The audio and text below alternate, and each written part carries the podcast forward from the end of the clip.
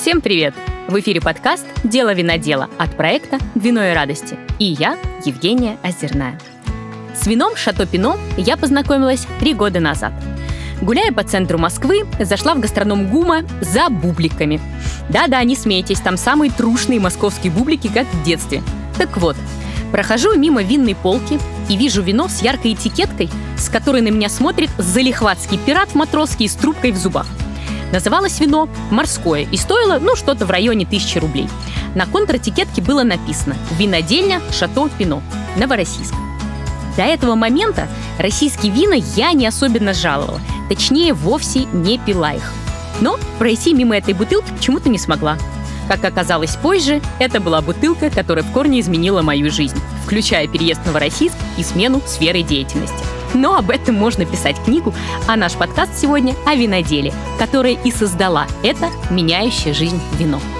Поговорили с Ольгой Аурсалиди, главным виноделом «Шато Пино», о дерзком имидже винодельни, ярких этикетках и хулиганских названиях, которые цепляют и не дают возможности пройти мимо, о кошерных винах, экспериментах с петнатами и новом вине «Глю Глю», который станет первым, которое Ольга подпишет своим именем.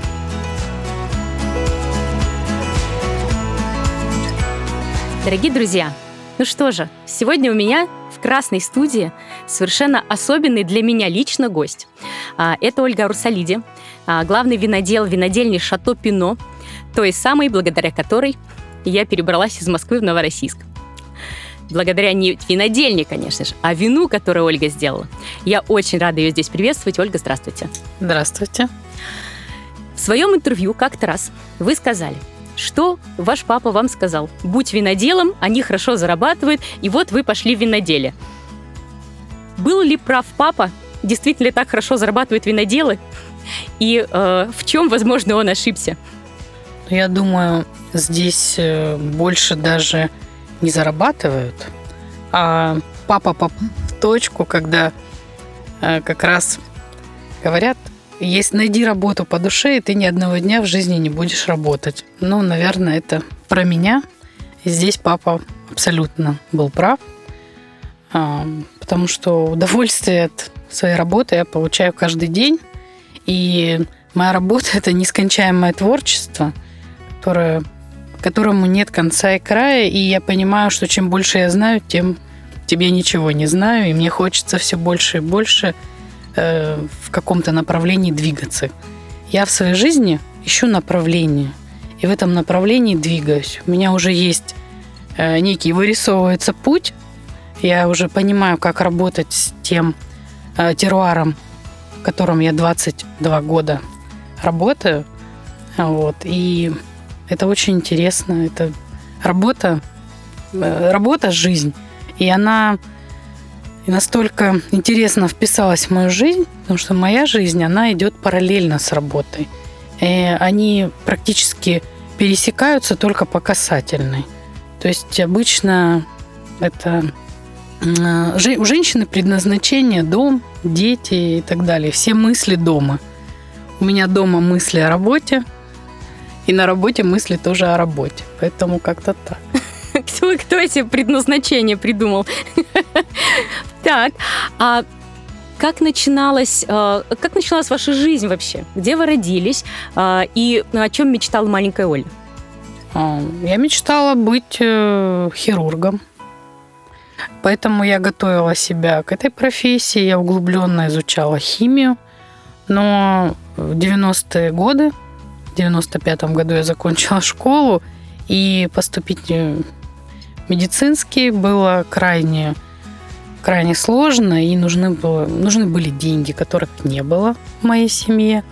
И поэтому дорога была на химфак, Новочеркасский политехнический институт. Как раз открылась специальность бродильное производство и виноделие. И поэтому как-то это все было для меня легко, потому что я готовилась по химии, и мне пришлось сдать экзамен по химии. Я его сразу сдала на самый высокий балл, и плюс балл аттестата, и я прошла на свою специальность. Закончила, даже учась в институте, я еще до конца не представляла, чем я буду заниматься, потому что у меня никого не было виноделов вообще близко. У меня даже дома никто не делал вино. Поэтому мне было как-то странно вообще. Я даже мечтала, думаю, интересно, и в чем будет заключаться конкретно моя работа. Вот. Ну, уже, конечно, попав на производство, я поняла, что всю жизнь придется учиться.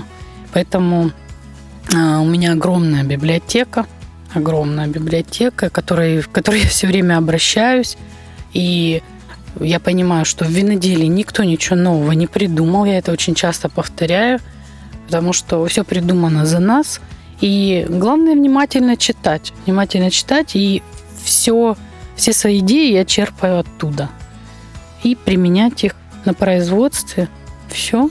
Я тут недавно была в Вайн-парке в Крыму, и там у них есть такая концепция, когда они сравнивают жизнь человека с жизнью вина. Да, то есть вот такая метафора, и как наша жизнь человеческая развивается, и как вино развивается, да, и рождается, и развивается. И здесь вы говорите о том, что вы планировали быть хирургом. Наверное, можно ли сравнить вообще виноделие с медициной с точки зрения трудности вот того как бы предмета изучения? Что вино, что человек, насколько это похожие субстанции в этом плане? Вы знаете, абсолютно можно провести параллель, потому что я недавно сравнила, кто такой винодел, кто такой сомелье.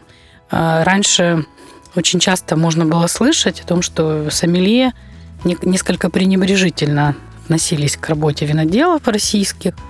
Из вот. Чего бы это казалось? Ну, потому что российское вино, его практически считалось, что нет в России вина, не умеют делать. Вот.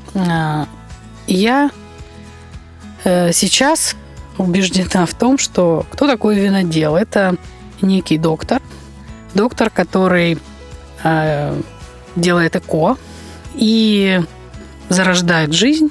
Жизнь – это вино, которое он доводит до некого условно там, трехлетнего возраста ребенка, да, если мы переводим на жизнь человека. И дальше он отдает в жизнь. То есть его задача сделать его здоровым, сделать его максимально красивым и предположить, что он будет еще умненький и он будет хорошо развиваться. Дальше отправляет в жизнь этого ребенка и занимается появлением на свет нового ребенка. Кто такие сомелье? Это те люди, которые работают с этими детьми, которые чего-то достигли. Понятно, что они достигли не все величия, и не все оказались очень умными.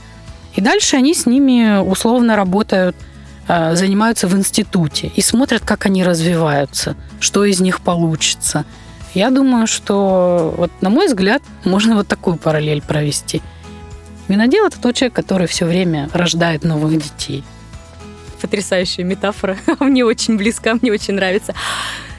После института закончили. Как дальше ваша судьба сложилась? Куда пошли? Ой, дальше я сразу пошла работать в Саук-Дере, в соковый цех. Меня взяли младшим технологом. Я почти год отработала. Мне стало что-то не очень это все интересно. Именно в соковом цехе. Это потом... все, что не бродит, да, соковый цех? Да. Потом я стала искать себе более интересную работу. Меня взяли в Мысхако. В 2001 году я пришла в агрофирму Мысхако. Это было еще старое Мысхако. Вот. И все рождение и новые технологии Мысхако это были при мне. Вот. Потом после Мысхако я снова оказываюсь в Саук-Дере, но уже я была... То есть в Мысхако я дослужилась, скажем, там, до завпроизводства.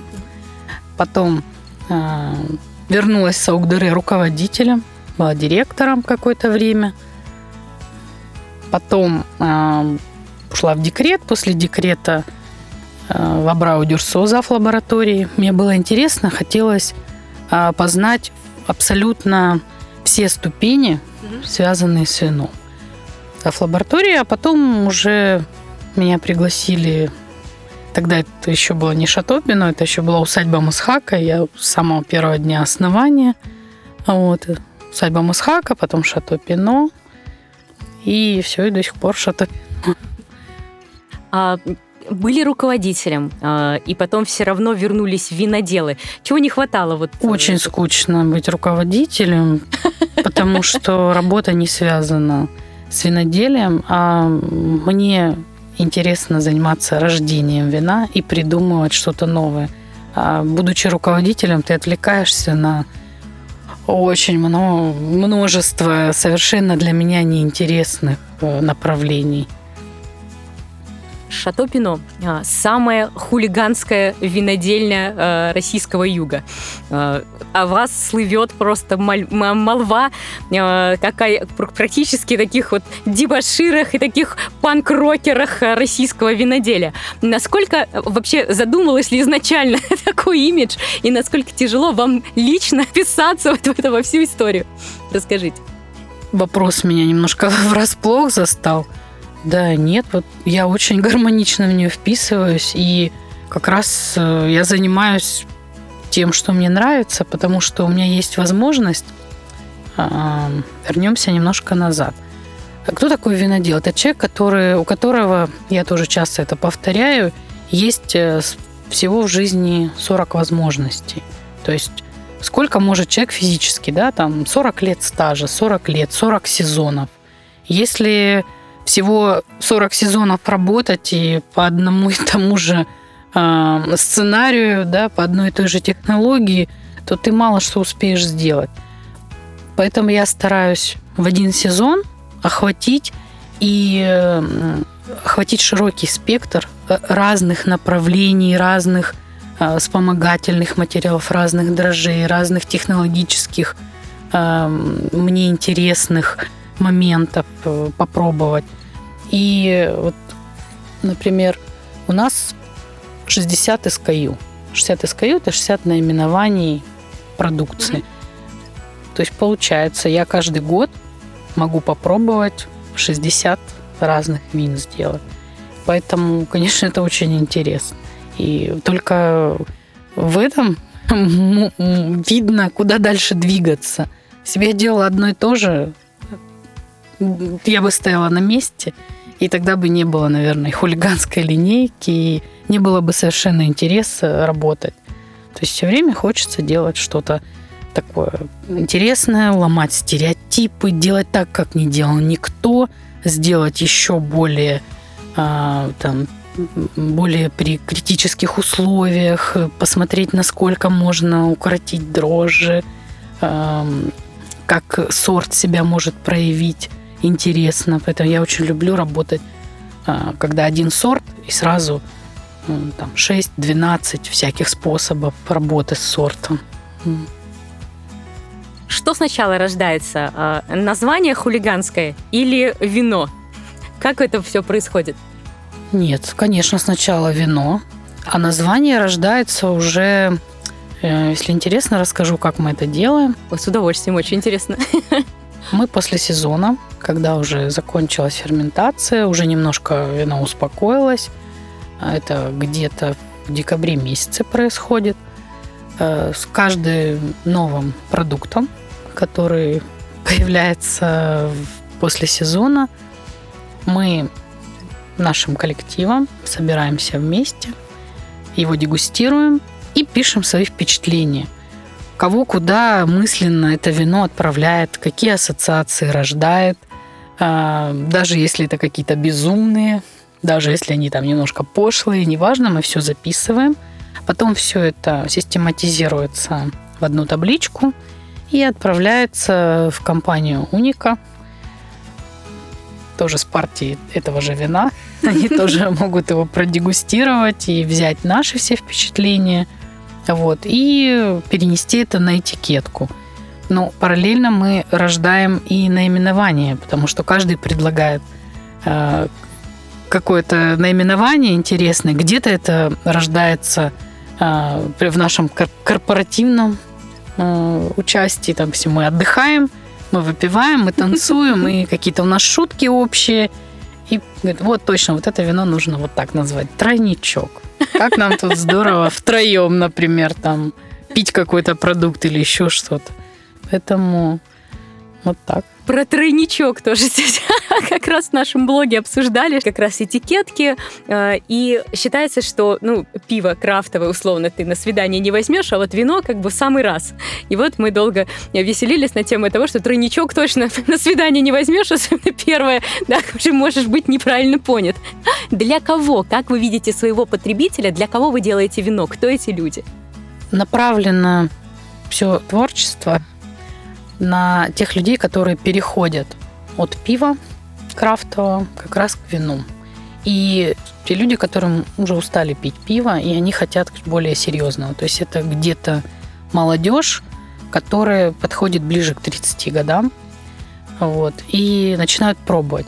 Они приходят к полкам и хотят что-то попробовать. Да? Что попробовать? Первое, куда тянется рука, да, когда этикетка интересно оформлено, какое-то название прикольное. Когда хочется, что это такое? Да, проявить интерес. На этих людей направлено в первую очередь. Хотя, конечно, у нас ассортимент большой, и на более серьезных людей мы тоже нацелены. Но основная наш портфель, конечно, это на людей, которые переходят от пива к вину. Это видно и в петнатах, потому что петнат – это первое переходное вино от крафтового пива к вину, когда начинают пить петнат, потом хочется более серьезного и так далее. Вот поэтому мы очень серьезно относимся и к нашим петнатам. Никаких там соленых огурцов, и арбузов, и чего-то еще сероводорода мы не допускаем. То есть это вино должно доставлять удовольствие, а не задумываться, что это, как это, почему. Вот такое вот, что это, когда не хочется его пить. Все вино, которое сделано в Шато Пино, должно быть открыто, выпито до дна, и потом рука тянется за второй бутылкой. Поэтому вот такая цель. Вы по поводу петнатов как раз, вы одни из первых, если не первые, поправьте меня, среди российских виноделов вообще стали выпускать петнат. И дальше уже пошла невероятная волна моды на этот напиток, и уже все, кому не лень, с исключением, не знаю, некоторых, стали производить петнаты. Как вам ощущается среди законодателей моды такой? Вот. И чего вы хотели получить от этого выпуска, да? И по итогу, да, чем, как это развилось, да, условно. И я вот буквально вчера купила ваш новый пятнат оранж, да, вот вы еще и туда добавляете какие-то новые краски, расширяете линейку, вот об этом расскажите. В 2019 году построился завод Шато Пино. Кто такой Шато Пино, о нем никто ничего не знает, и не слышал, и не видел, потому что его не существовало. Его построили меньше, чем за 2 года. И, конечно, стоял вопрос, нам нужно как-то взлететь на рынок, так чтобы о нас сразу узнали, услышали, и чтобы это было вот прямо с такой, со скоростью, с хорошей. С коньком. Да. И мы подумали, что сейчас в моде, что входит на рынок. Это был петнат, это был оранж. Можно было взлететь только с ними, но нужно было сделать его очень необычно, чтобы о нем прям вот заговорили. И передо мной поставили задачу, а мы сможем сделать пятнат? Я говорю, почему нет? А из чего? Я говорю, я думала, что это должен быть пино-нуар, потому что, во-первых, у нас его много, во-вторых, он будет интересен в розовом игристом варианте. Так и получилось. Обычно виноделы делают какие-то опыты. Я никогда до этого в жизни не делала никаких пятнатов. Просто вообще никогда с игристым по классике, чтобы я работала, не было. Тем более ансестраль. Вот. И все обычно делают первый опыт — это 500 бутылок, максимум 1000. Я сделала сразу 7000. Конечно, 7000 мы сразу взлетели. Но мне было интересно сделать не просто его, а сделать еще вот очень заковыристо. Я же сделала его на нешампанских дрожжах. То есть рискнуть, вот только задумайтесь, рискнуть сделать игристое впервые на новом заводе, еще и на нешампанских дрожжах, это было вообще, конечно, очень серьезно.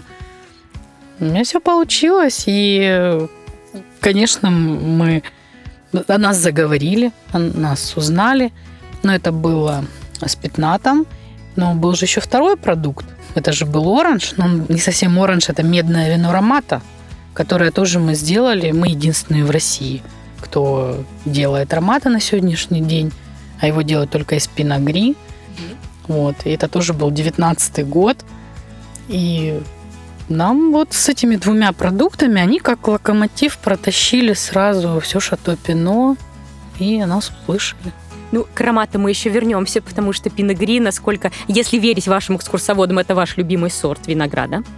Мне нравится с ним работать. Да. Он очень пластичный. Вернемся. Откуда взялись единороги? Ну, понятно, они с ракеты, видимо, потому что нужно было выстрелить. Вообще, вот эта аналогия с единорогами, это что-то должно сказочное быть. Какая была аналогия? Почему они появились? Очень симпатичные, кстати. Так, однозначно я не скажу. Много зашифровано в единорогах. Мы хотели показать, что это новое, необычное, и что у нас единорог-то, у него вместо рога мороженое перевернутое. Вот. Не обращала внимания, кстати, сейчас посмотрела. Да, обратите внимание.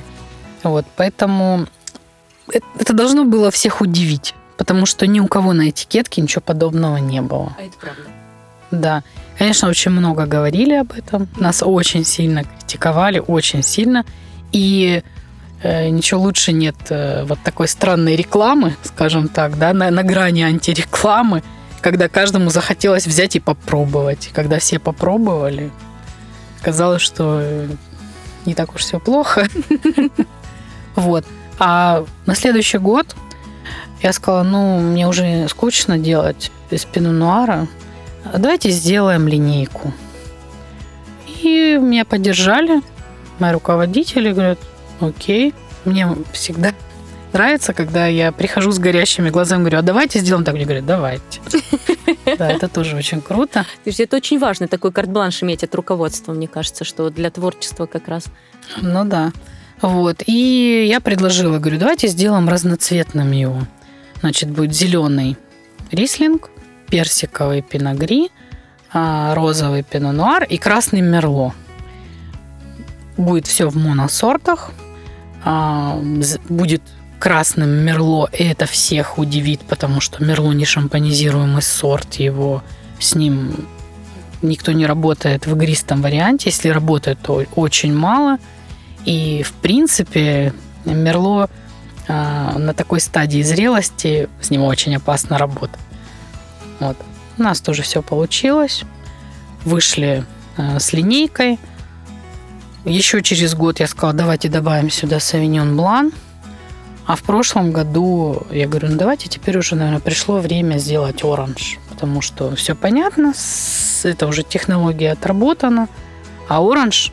Мне всегда интересно работать с такими ответвлениями технологий, где нужно прямо, вот, чтобы это пощекотало нервы, чтобы нужно было понервничать, когда это на грани получится, не получится, а у тебя большой объем, и тебе нельзя, чтобы не получилось, потому что ты не объяснишь собственнику, что ты тут хотел поиграться, а вот у тебя с игрушкой что-то пошло не так.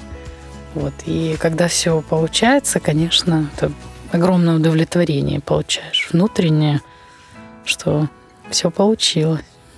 Сейчас говорили, я вспомнила такую аналогию тоже. Опять же, ваши экскурсоводы в Шато Пино часто говорят, что вы как пианист играете на емкостях буквально вот на грани. Да, это касается пятнат, потому что именно технология пятнат, там зашифрована очень много нюансов.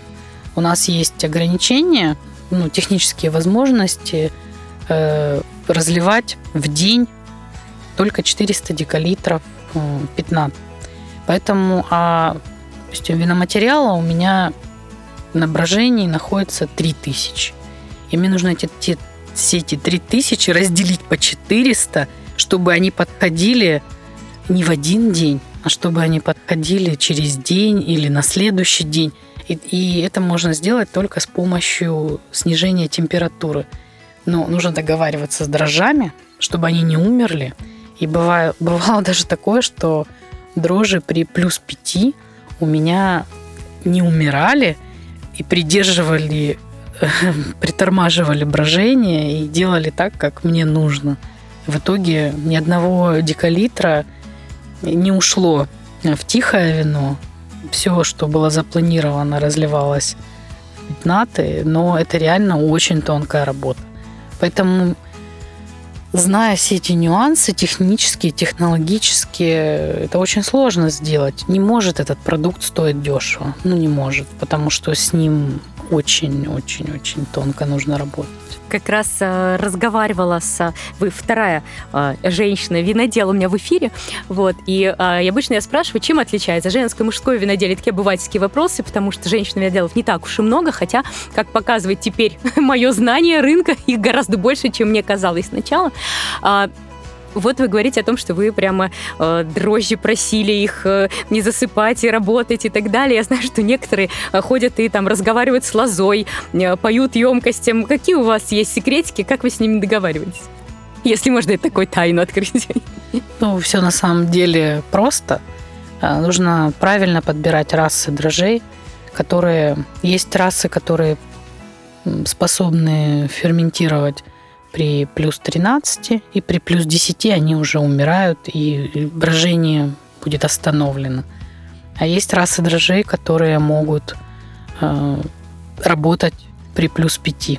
Хотя для меня это загадка. Я, если бы сама все это не прошла, я бы не поверила. А это опытным путем выясняется? Конечно, опытным путем. И это тоже непросто, потому что ты работаешь сразу с объемом большим продукта. Это не на одной, не на двух бутылках, это сразу... Я для себя, мне повезло, я очень быстро это вычислила, какие дрожжи будут самыми послушными.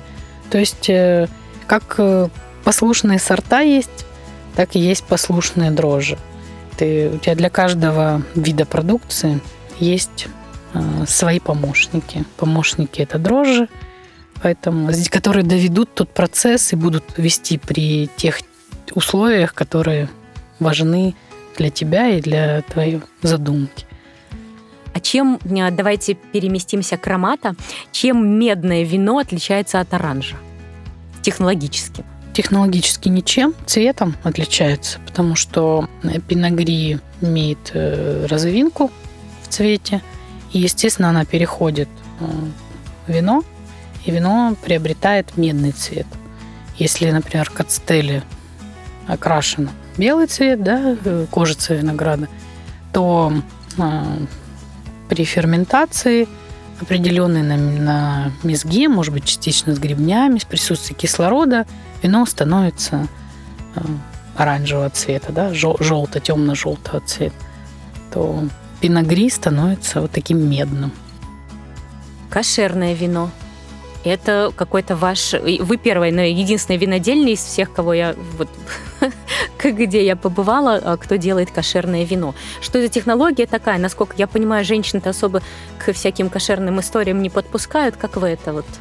Вы знаете, я могу определенно точно сказать, что это мой самый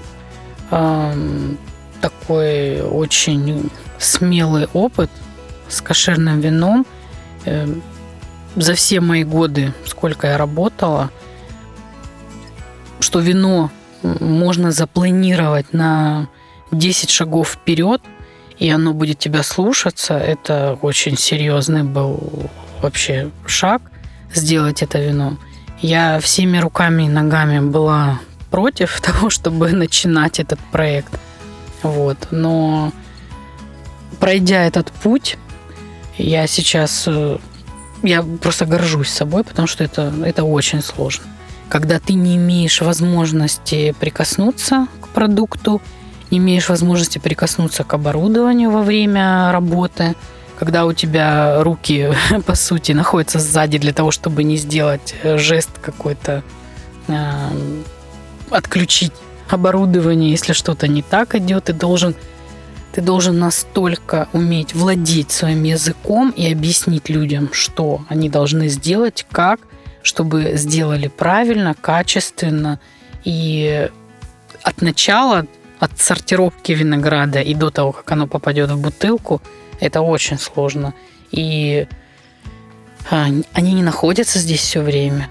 Они прилетали, улетали, приезжали, когда ты говорил. Но это планирование происходило, то есть нужно было чисто гипотетически предположить, когда можно в следующий раз им приехать, и с вином ничего плохого не случится. То есть это был колоссальный опыт. То есть виноделу вообще нельзя, вот женщине-виноделу, прикасаться. Вообще никому.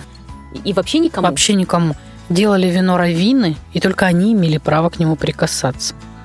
Никому вообще, никому. Даже во время их работы, во время перемещения вина, во время фильтрации, никто не имел права даже к трубопроводам прикасаться. Ну, кто-то же это подключал, как оно же... Как-то... Это они все сами, то есть только объясняли, как это сделать, и все. То есть практически такой как бы мастер-класс для раввинов по производству вина. Они теперь могут у себя сами делать вино. Да, для такого. Них это был тоже опыт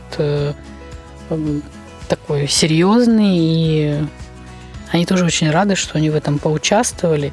И самое главное, что получился не просто некий продукт, а получился продукт очень высокого качества на самом деле. И продукт, который удовлетворил сторону заказчика, продукт, который, ну, которым мы все гордимся, потому что он абсолютно не похож на вино Шато Пино, абсолютно не похож. Хотя все указания были мои, но никто не прикасался к нему, и оно совершенно другое. Очень такой опыт. Если бы мне кто-то подробно рассказал, как делали это вино, я бы не поверила. Да ну не может быть так. Это сделать нельзя.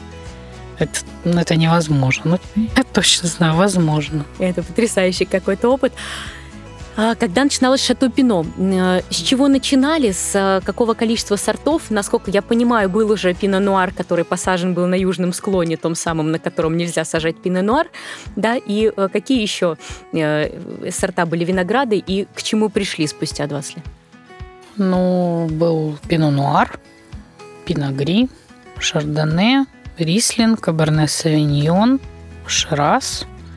Ну, наверное, все. А сейчас у нас 18 сортов. Они все, почти все европейские.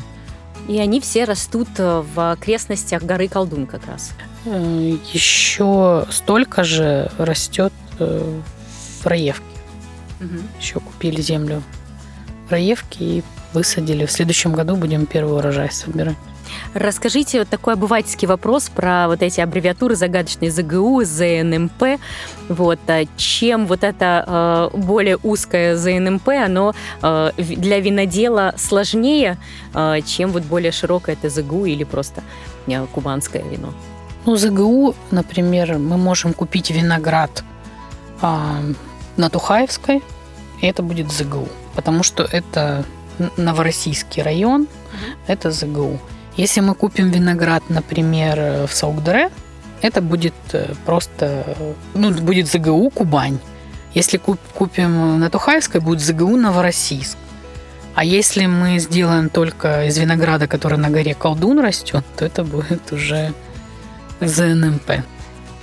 Если, насколько это рискованно для винодела? То есть если вот, ну, вокруг Колдуна, ну, условно, там, фу-фу-фу, не уродилось, и надо, ну, там, докупить, или как это вот происходит? То есть все без вариантов? Если у вас на бутылке будет написано «Гора Колдун». Нет, не будет написано «Гора Колдун». Тогда не будет? Не будет. Или будет написано только в случае, если вино сделано вот из того винограда, который здесь собрали? То совершенно есть если вдруг не урожайно... Да, это же контролируется. Не дай бог, да. Конечно. Поэтому не будет просто написано.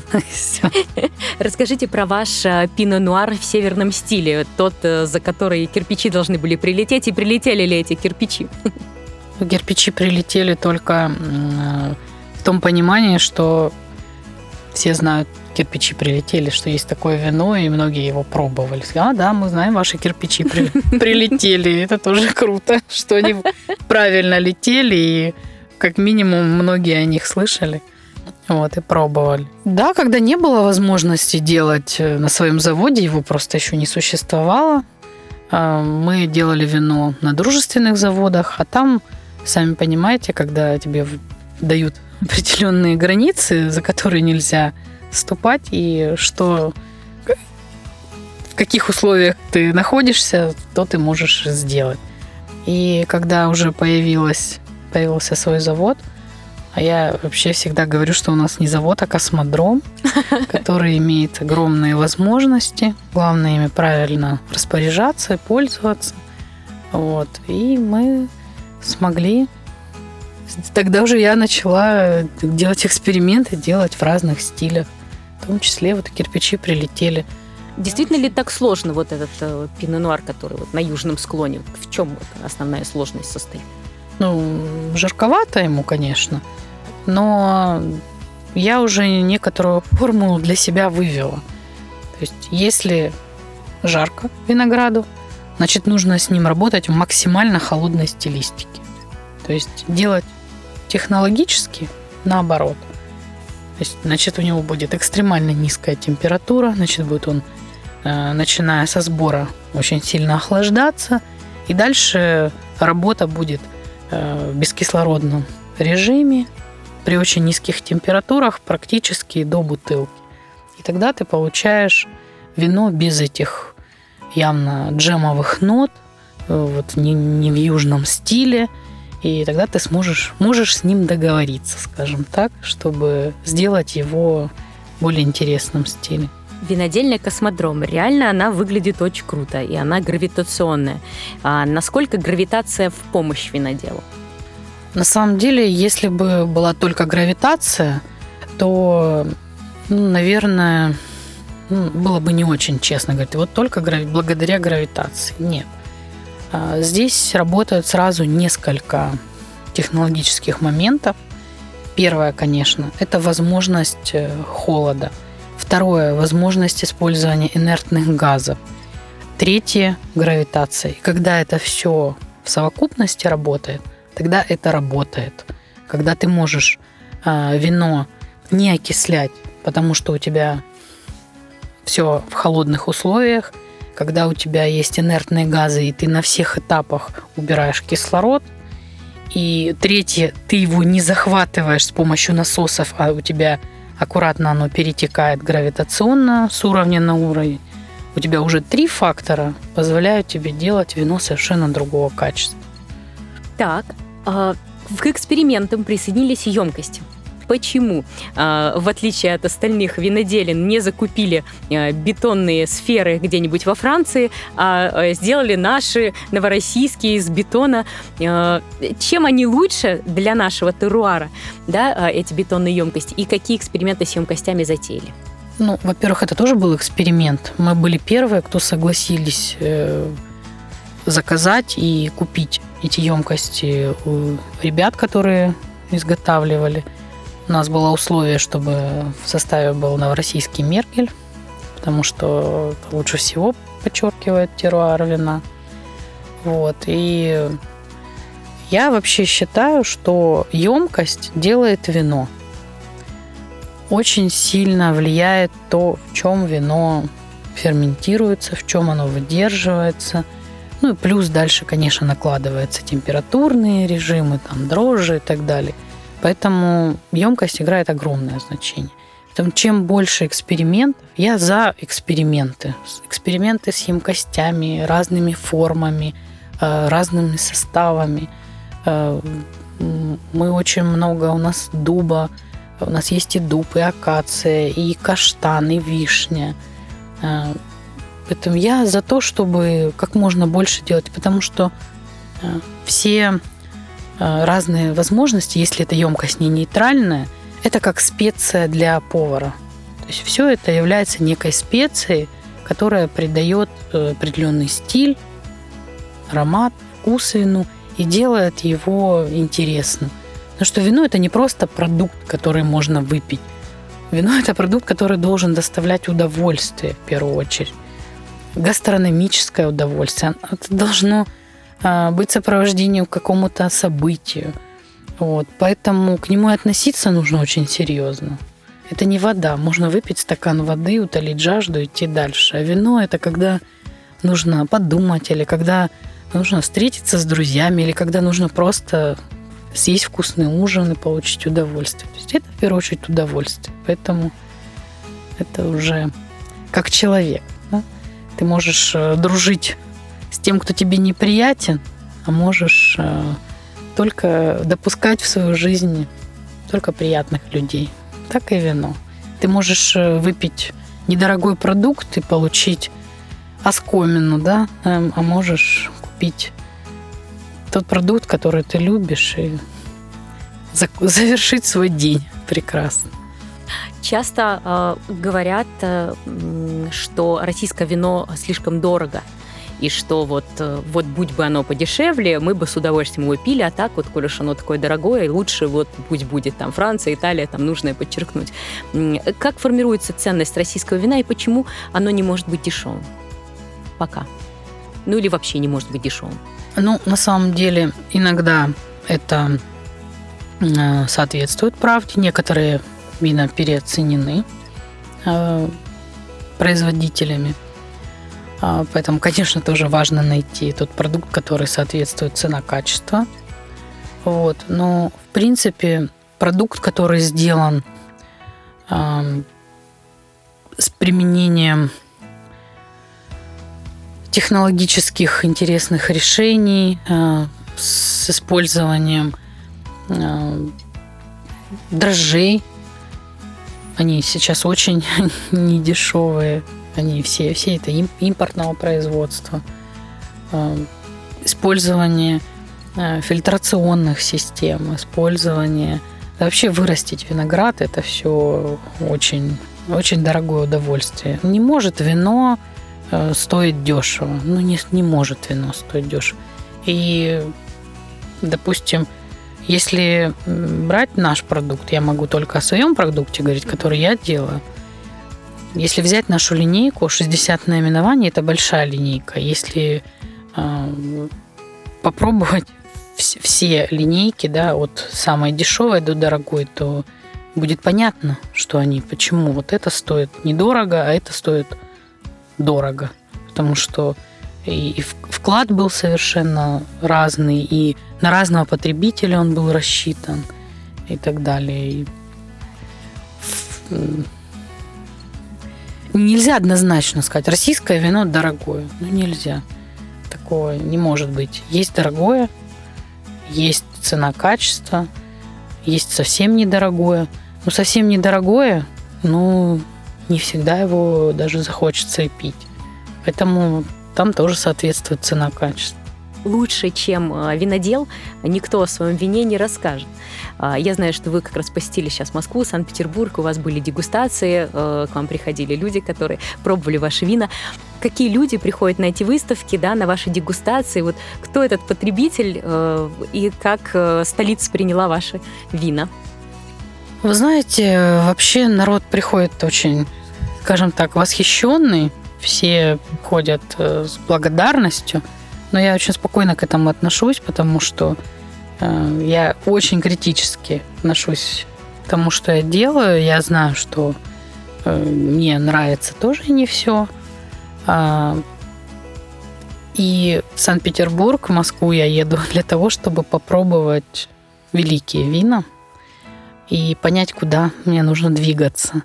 Я обычно приезжаю несколько задумчиво, понимаю, что еще нужно много работать, и примерно понимаю уже, как это делать, что нужно делать для того, чтобы сделать еще более интересно. Хорошо, когда людям нравится, хорошо, когда есть свой потребитель, но я в своей работе понимаю, что еще я даже на полпути не стою, еще очень-очень много нужно сделать для того, чтобы гордиться своим этим вином. Какое вино, на какое вино равняетесь? Какие великие вина, вот прям, которые хочется, на которые хочется равняться? С другой стороны, опять же, можно ли равняться? Ведь это разные теруары, тут как бы... Я по-другому скажу, я не буду говорить конкретно вино, на которое хочется равняться. Я хочу сказать, что бы я хотела в своих винах видеть. Во-первых, аромат должен соответствовать послевкусию. Послевкусие должно быть очень долгим. Чтобы ты сделал глоток И перед вторым глотком ты еще подумал. Получил удовольствие, наслаждение, когда у тебя сработали все рецепторы, когда у тебя появилась улыбка на лице.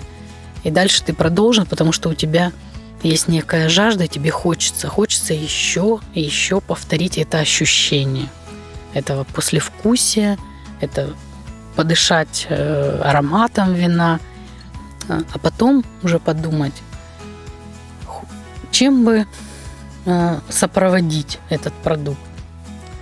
И когда у тебя есть выбор, ты мог понимать, что сегодня ты хочешь открыть вот эту бутылку, а завтра ты хочешь вот эту бутылку. И что ты хочешь от нее? Чтобы каждый раз, беря бутылку в руки и наливая ее в правильный обязательно бокал, ты понимал и знал, что ты от этого получишь, и никогда не разочаровывался.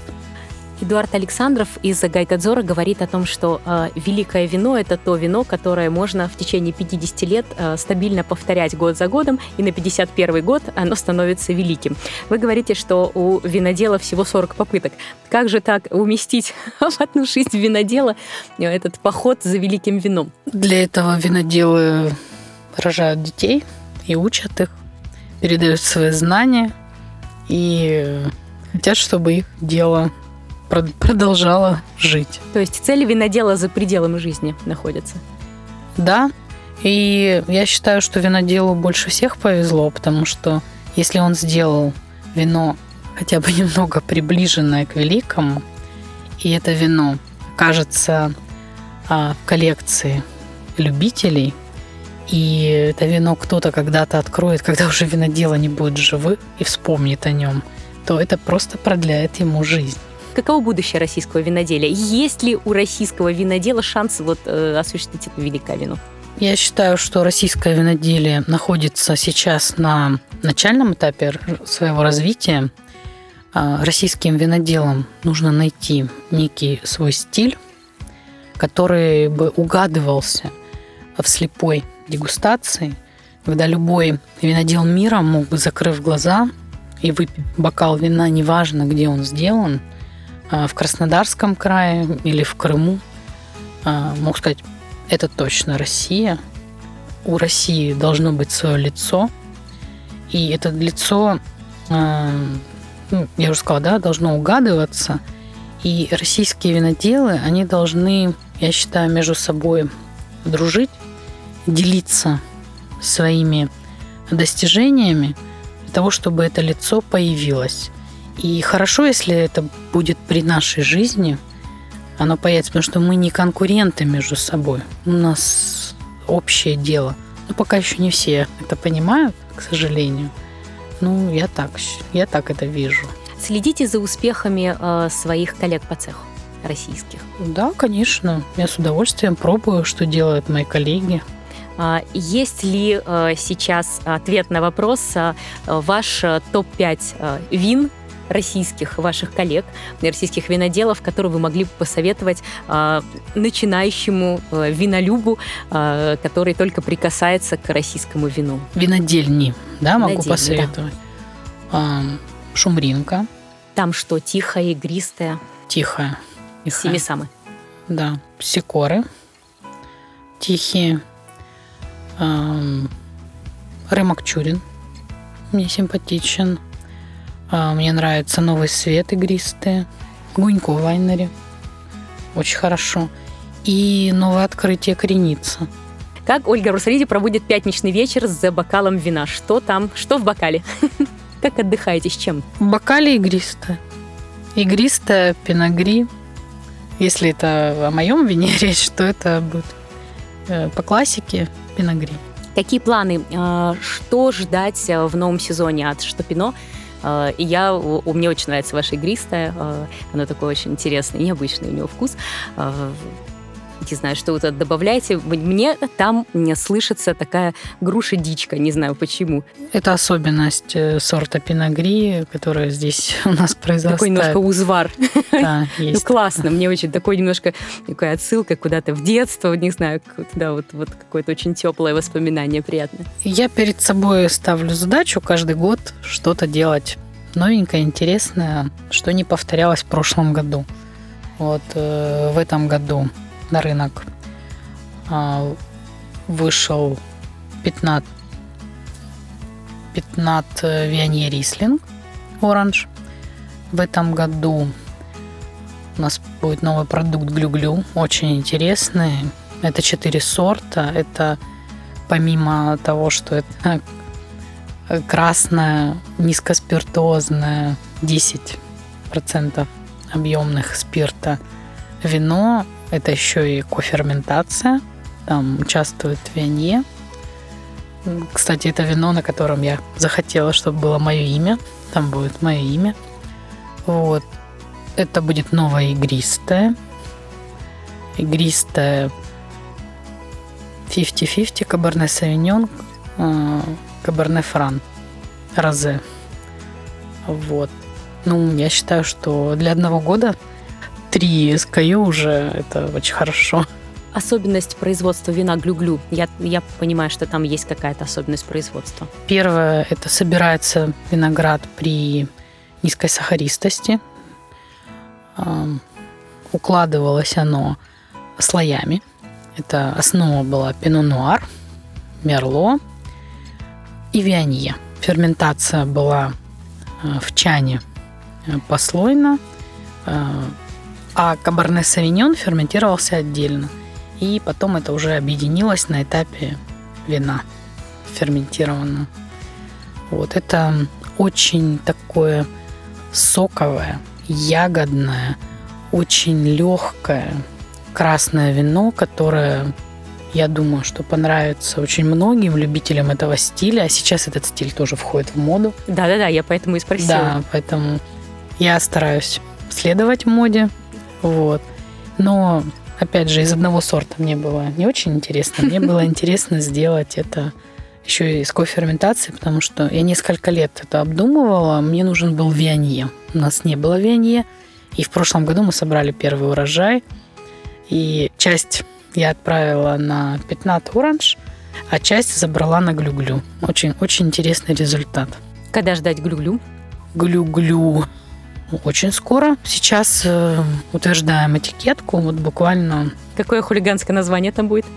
Будет Глю-Глю называться. Будет Глю-Глю? Глю-Глю, да. И там ваше имя будет на ней? Будет, да, имя мое. Потрясающе. Ждем. Ну что же, спасибо большое за наше интервью. Было очень приятно общаться. Успехов вам, хороших урожаев и новых хулиганских идей, экспериментов. Спасибо.